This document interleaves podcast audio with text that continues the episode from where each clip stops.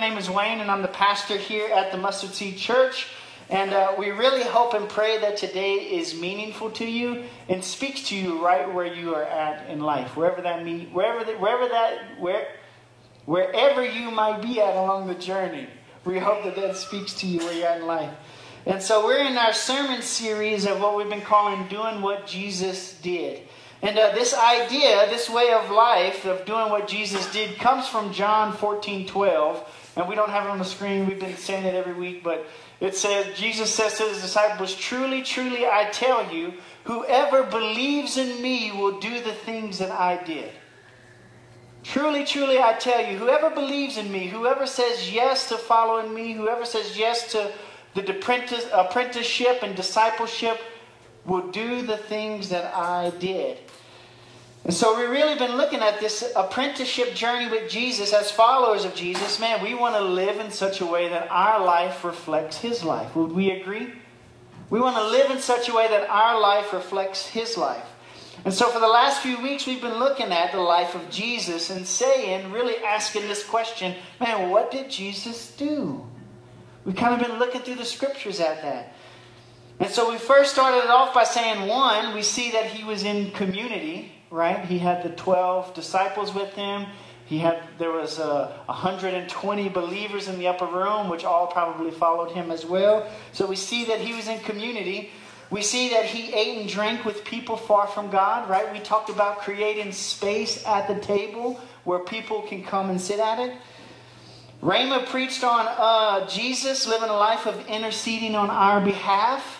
He talks about praying for his followers that were then and even the ones that were to come. The scripture talks about he mediates on our behalf between us and the Father. And then last week, Leif preached about uh, the prayer life of Jesus and how um, the Lord's Prayer was an example of Jesus and his intimacy with the Father, and how from that intimacy, Jesus was able to walk in power. So I hope you're seeing these themes of, man, this is what Jesus did. And let me start to try to practice some of those and implement some of those in my life. So this week, what we're going to look at, one of the things that probably marked Jesus' life the most is that of healing. How many have read the Bible and read some sort of healing that's happened in the Bible somewhere? Right? It's probably one of the things that marks Jesus' life the most is the practice of healing. Now, the conversation around healing can be very tricky for us to have because there's all kind of maybe questions and tensions, and it's packed with all kind of different emotions. For some of us, we probably prayed for healing at some point in time for either ourselves or for others, right? There was a study that was done that said uh, 78% of participants and they were just doing a study of all uh, uh, a number of Christian believers. 78% of participants have said that they prayed for healing for themselves at some point in time in their lives. Has that been you? Right? They said 87% have prayed for healing for others at some point in time in their life. Has that been you? See, I know this is true for me that I have prayed for people in my life with pain in their body from an injury that I've prayed for. Uh, one person that comes to mind is a friend named Kyle. And uh, him and I were in a group that was called Rhythm in 20. And essentially, what this was is there's 20 guys from around the country that gathered together every year. And it was all guys who were either in business or in ministry, and they were all leaders. And the whole idea was like, hey, we want to create a space to where you can learn and grow that way in your business or in your ministry. Gosh, you can finish well that you can have a healthy marriage, healthy ministry, a healthy life, and that you can finish well. And so, me and this guy really bonded at this group, this guy named Kyle, because he was a Notre Dame fan and I was an LSU fan. I mean, is an LSU fan. Let me rephrase that uh, if you cannot tell already. And uh, we, we started jostling back and forth about the time Notre Dame and LSU played, and him and I really connected. And uh, in the second year together in this group, we found out that Kyle was diagnosed with stage four melanoma cancer. In our second year together. 32 years old, diagnosed with stage four melanoma cancer. And so, myself and these guys from this group and people from all around the world, we prayed and we prayed and we prayed that healing would come. In March of 2017, he was diagnosed, and in June of 2017, he passed away at the age of 32, leaving behind his wife and two sons. And I think this really gets at the tension when we talk about healing. Is that we read the scriptures, we look at the life of Jesus, and we see over and over and again healings happening. Right? But sometimes what we experience in our own lives is sometimes we do experience healing, and then sometimes not. Maybe that's just for me, but I wonder if you can relate to that as well. Like if you too have prayed for yourself or you have prayed for others that healing would come, and sometimes it does, and sometimes it doesn't. Can you relate to that? Today, as we get into the Word, man, we're going to really look at that healing is available today for you and for me. And also, we're going to look at and even try to answer the question of man, why sometimes does healing not come? How should we approach healing when it comes to doing what Jesus did? That sound good? So, if you have your Bibles, we're going to be in Matthew chapter 9.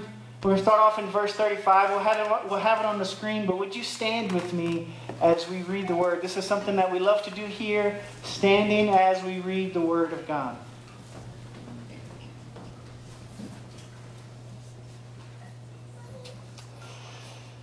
Verse 35 in chapter 9 of Matthew Jesus went through all the towns and villages, teaching in their synagogues, proclaiming the good news of the kingdom, and healing every disease and sickness. When he saw the crowds, he had compassion on them because they were harassed and helpless like sheep without a shepherd. When they then he said to his disciples, The harvest is plentiful, but the workers are few. Ask the Lord of the harvest, therefore, to send out workers into his harvest field. Matthew chapter 10, verse 1. Jesus called, somebody turn off their phones. Jesus called his 12 disciples to him and gave them authority to drive out impure spirits and to heal every disease and sickness.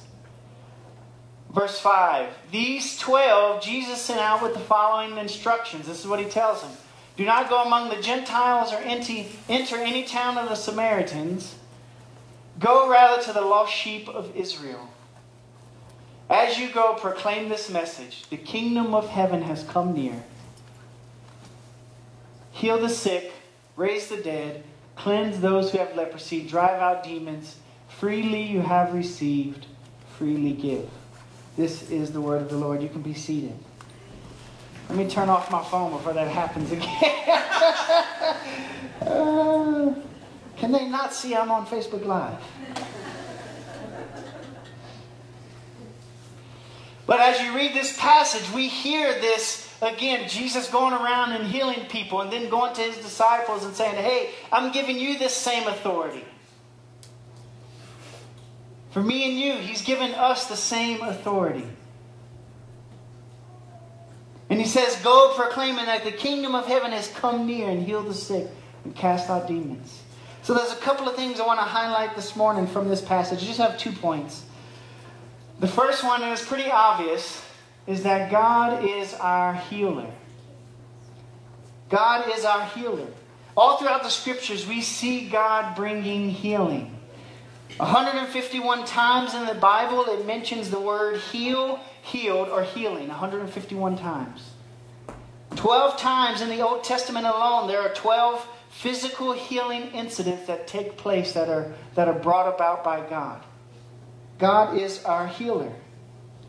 One of these very first times in Scripture is in Exodus 15 26. And uh, this is one of the very first times that it mentions God being our healer. And he says, If you listen carefully to the Lord your God and do what is right in his eyes, if you pay attention to his commands and keep all his decrees, I will not bring on you any of the diseases I brought on the Egyptians. For I am the Lord who heals you. One of the very first times it's seen in Scripture. And if we can leave that up on the screen, a couple of things I want to highlight from this. That phrase at the end that says, For I am the Lord who heals you, That phrase is translated into two different words. The first one being Yahweh, and the second one being Rofika. Can you say that? Rofika. Look at you. Golly, I tell you what. This phrase means the healing God or God who heals. And what it's doing is it's conveying the very heart and nature of who God the Father is. In the same way, when you read the Old Testament, you see that God is love, right? In this passage, what it's saying is God is who heals. Healing is at the very center of God's heart. It's, it's, it's His nature, it's His character, it's His essential being that by, by His name, God is our healer. And this is where the word Jehovah Rapha comes from, if you're into the Jehovah names and all that kind of stuff in, in the Testament. Jehovah Rapha, God who heals. It defines who he is. And it makes me think of some of the names that I had growing up. Now, don't laugh at me now, but it makes me think of some of the names that I had growing up. One of them, gosh, I can't believe I'm going to say this, but I trust you. All right? One of them was, one of my nicknames was Puddinhead. Okay? and the reason why that was my nickname is because I was this little Caucasian boy running around with bright blonde hair and it looked like yellow pudding, right? And they called me Puddinhead.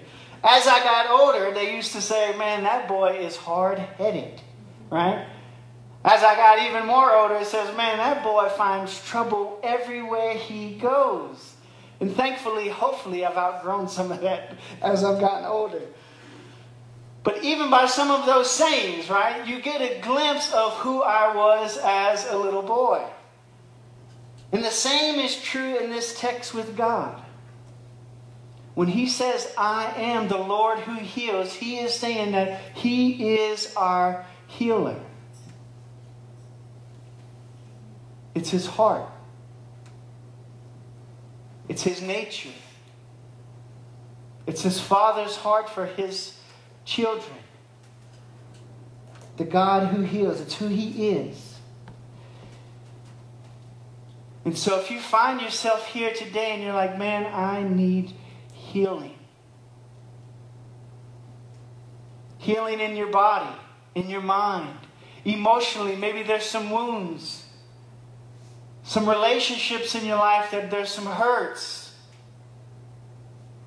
And you need a touch. His, by, by his name, he says, I'm the God who heals. It's who he is. It's his heart for his people. And so if you're here today and you find yourself in that space, you're in the right place. Can I say that? This is who our God is. God is our healer. The second thing we'll highlight, the second point that we have, is that the kingdom has come and is coming. The kingdom has come and is coming. As we read in Matthew 10, we, the, the verse we just read, Jesus tells his disciples and proclaim as you go, saying, The kingdom of heaven has come near. The kingdom of heaven has come near. Therefore, heal the sick and cast out demons, because the kingdom has come.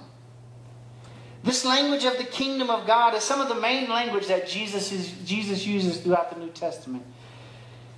He says it in different various ways. He says the kingdom of heaven is at hand, the kingdom of God is near, the kingdom of God has come. He's using all of this language of that the kingdom of heaven is here now. It's at hand, it's within touch. A little side note about the kingdom. What is the kingdom, you might be asking? Because it sounds kind of cool, right? It sounds like some um, King Arthur kind of stuff. You know what I'm saying? The kingdom. I think there's a show about that, the kingdom. What is the kingdom? George Ladd, who is a New Testament theologian, in some of his writings, he writes a lot about the kingdom, and we have some of his quotes on the screen. He says this The kingdom of God is his kingship, his rule, his authority. He says, when this is once realized, we can go through the New Testament and find passage after passage where this meaning is evident, where the kingdom is not a realm or a people, but it's God's reign. It's his kingship. His will be done, right? He goes on to say that Jesus' message of the kingdom of God is the announcement by word, right? Proclaim that the kingdom of heaven is at hand, and by deed, heal the sick and cast out demons and cleanse the lepers. Announcement by word and deed that God is acting and manifesting his redemptive will in history. God is seeking out sinners. He's inviting them into a messianic blessing. He is demanding of them a favorable response to his gracious offer. God has again spoken. A new prophet has appeared, indeed, one who is more than a prophet, one who brings people to the very blessings he promises. This is what Jesus is talking about when he shows up and he says, The kingdom of heaven is near, the kingdom of heaven is at hand. We see that the kingdom of God is not just this fairy tale, wondering sort of thing, but it's the rule and the reign, the kingship, the authority of God breaking in to our world. And healing taking place, and deliverance taking place, and forgiveness taking place, and redemption taking place. All of this stuff that we're experiencing is the kingdom of God breaking in and being expressed and experienced amongst his people. This is the kingdom, and Jesus says it's shown up. It's here. This is what comes with the kingdom, and this is what is available today for you and for me. That the kingdom has come. That if you need healing in your body, the kingdom has come. If you need deliverance in your life, the kingdom has come. If you need forgiveness, the kingdom has come. If you need to rewrite your story and you're like, man, I wish I wish I could feel like I could be made new again or start over, the kingdom has come. Hallelujah. Right on. Yeah, that's what I'm talking about. Somebody's feeling it. This is available today for you and for me. The kingdom has come, but also the kingdom is coming. And this is where we get into all kind of theological stuff. Can I go there for you for a little bit? Can we get all like, yeah, let's do it. Last week, Leif talked about the Lord's Prayer, and he said that Jesus taught his disciples that we should pray, Your kingdom come and your will be done on earth as it is in heaven. I find that interesting that Jesus, on one hand, is saying, hey, the kingdom is here, it's within reach, it's touching its people. God has shown up, but also pray that the kingdom would come. Doesn't that sound a bit confusing? That the kingdom is here, but that we should also pray that the kingdom would come. And this is what the New Testament theologians call the now and the not yet of the kingdom. The now and the not yet of the kingdom. And we actually have a slide on the screen that we want to show you that sort of exemplifies what this is. Can everybody see that? No? Have I lost you? No? You with me? Okay. Hang with me. So, what Jesus is talking about when he said the kingdom of heaven is at hand is the age to come. The age to come is when one day you read in the book of Revelation that there will be no more sin or sorrow or shame. There will be no more uh, separation between us and the Father. There'll be a new heaven and a new earth, right? You heard all of that stuff before? This is the age to come. And as you can see, the blue line that comes down, that comes, that happens at the second coming of Jesus. The second coming of Jesus comes down to this age or our age, the kingdom of heaven coming and all things being made new. But the wonderful thing that has happened with Jesus coming in his first coming is the age to come has come and broken in at the first coming of Christ. You see this first yellow, let me not block this, this first yellow line. The age to come has now come and broken in. And we see Christ coming and being born by the Spirit. We see the Holy Spirit being poured out on His people. We see the resurrection of Christ. All of these things are from the power of the age to come breaking in here and now.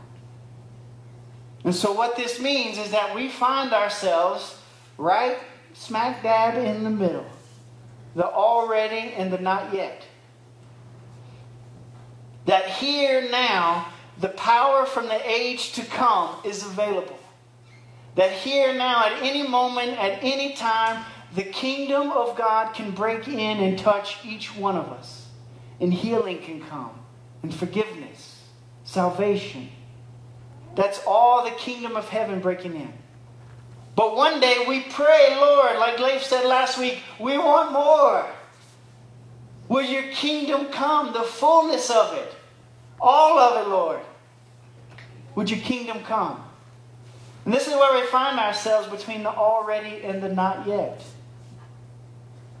Now, this sort of shines a little light on why we don't experience healing sometimes.